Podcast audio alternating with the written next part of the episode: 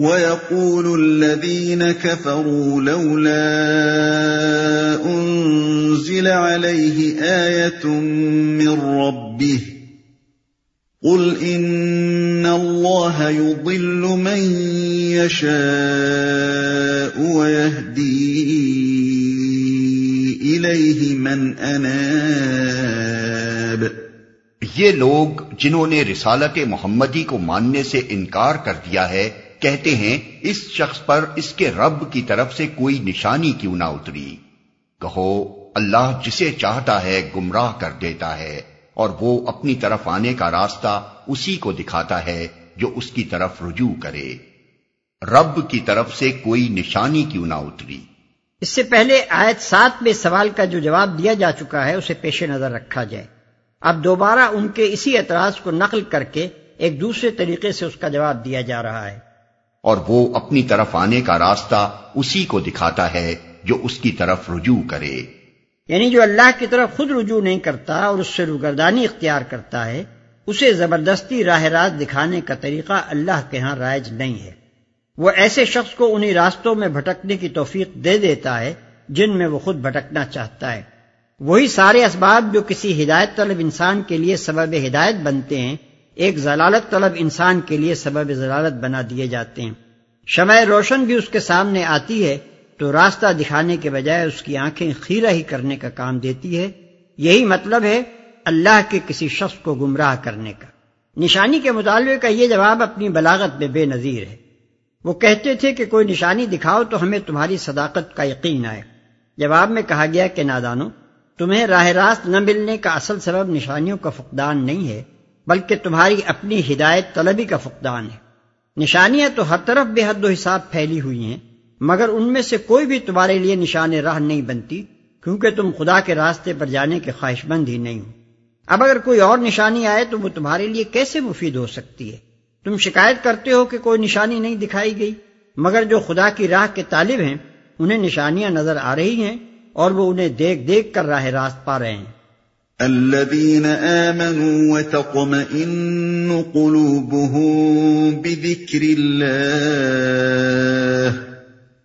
ألا بذكر الله تطمئن القلوب ایسے ہی لوگ ہیں وہ جنہوں نے اس نبی کی دعوت کو مان لیا ہے اور ان کے دلوں کو اللہ کی یاد سے اطمینان نصیب ہوتا ہے۔ خبردار رہو، اللہ کی یاد ہی وہ چیز ہے جس سے دلوں کو اطمینان نصیب ہوا کرتا ہے۔ الذين آمنوا وعملوا الصالحات طوبى لهم وحسن مآب۔ پھر جن لوگوں نے دعوت حق کو مانا اور نیک عمل کیے وہ خوش نصیب ہیں اور ان کے لیے اچھا انجام ہے۔ كذلك أرسلناك في أمة قد خلت من قبلها أمم لتتلو عليهم لتتلو عليهم الذي أوحينا إليك وهم يكفرون بالرحمن قل هو ربي لا الہ الا هو علیہ توکلت وإلیہ متاب۔ اے محمد، اسی شان سے ہم نے تم کو رسول بنا کر بھیجا ہے۔ ایک ایسی قوم میں جس سے پہلے بہت سی قومیں گزر چکی ہیں، تاکہ تم ان لوگوں کو وہ پیغام سناؤ جو ہم نے تم پر نازل کیا ہے۔ اس حال میں کہ یہ اپنے نہایت مہربان خدا کے کافر بنے ہوئے ہیں۔ ان سے کہو کہ وہی میرا رب ہے اس کے سوا کوئی معبود نہیں۔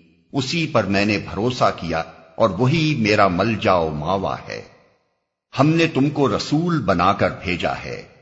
یعنی کسی ایسی نشانی کے بغیر جس کا یہ لوگ مطالبہ کرتے ہیں۔ یہ اپنے نہایت مہربان خدا کے کافر بنے ہوئے ہیں۔ یعنی اس کی بندگی سے منہ موڑے ہوئے ہیں اس کی صفات اور اختیارات اور حقوق میں دوسروں کو اس کا شریک بنا رہے ہیں اور اس کی نعمتوں کے شکریہ دوسروں کو ادا کر رہے ہیں۔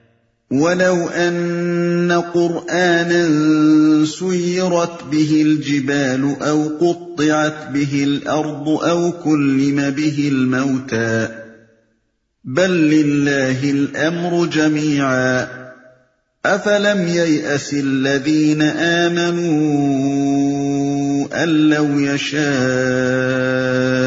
الله لهدى الناس جميعا ولا يزال الذين كفروا تصيبهم بما صنعوا قارعه او تحل قريبا من دارهم او تحل قريبا من دارهم حتى ياتي وعد الله. ان الله لا يخلف الميعاد. اور کیا ہو جاتا اگر کوئی ایسا قرآن اتار دیا جاتا جس کے زور سے پہاڑ چلنے لگتے یا زمین شک ہو جاتی یا مردے قبروں سے نکل کر بولنے لگتے؟ اس طرح کی نشانیاں دکھا دینا کچھ مشکل نہیں ہے۔ بلکہ سارا اختیار ہی اللہ کے ہاتھ میں ہے۔ پھر کیا اہل ایمان ابھی تک کفار کی طلب کے جواب میں کسی نشانی کے ظہور کی آس لگائے بیٹھے ہیں اور وہ یہ جان کر مایوس نہیں ہو گئے کہ اگر اللہ چاہتا تو سارے انسانوں کو ہدایت دے دیتا۔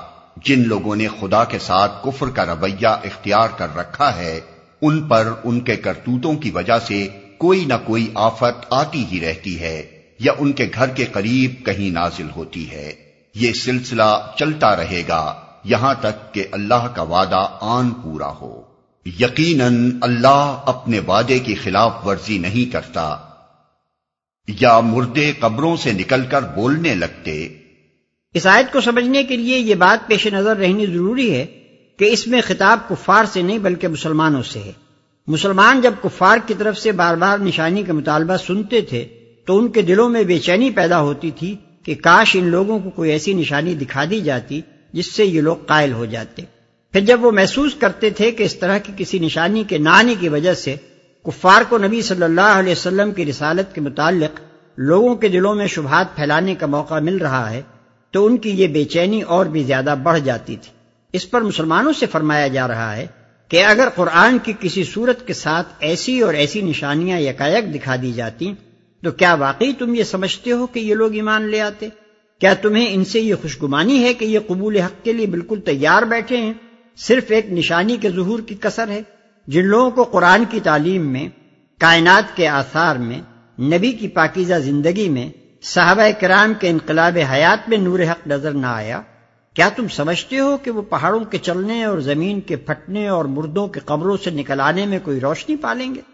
سارا اختیار ہی اللہ کے ہاتھ میں ہے۔ یعنی نشانیوں کے نہ دکھانے کی اصل وجہ یہ نہیں ہے کہ اللہ تعالیٰ ان کے دکھانے پر قادر نہیں بلکہ اصل وجہ یہ ہے کہ ان طریقوں سے کام لینا اللہ کی مسلحت کے خلاف۔ اس لیے کہ اصل مقصود تو ہدایت ہے نہ کہ ایک نبی کی نبوت کو منوا لینا۔ اور ہدایت اس کے بغیر ممکن نہیں کہ لوگوں کی فکر و بصیرت کی اصلاح ہو۔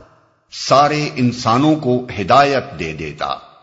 یعنی اگر سمجھ بوجھ کے بغیر محض ایک غیر شعوری ایمان مطلوب ہوتا، تو اس کے لیے نشانیاں دکھانے کے تکلف کی کیا حاجت تھی؟ یہ کام تو اس طرح بھی ہو سکتا تھا کہ اللہ سارے انسانوں کو مومن ہی پیدا کر دیتا۔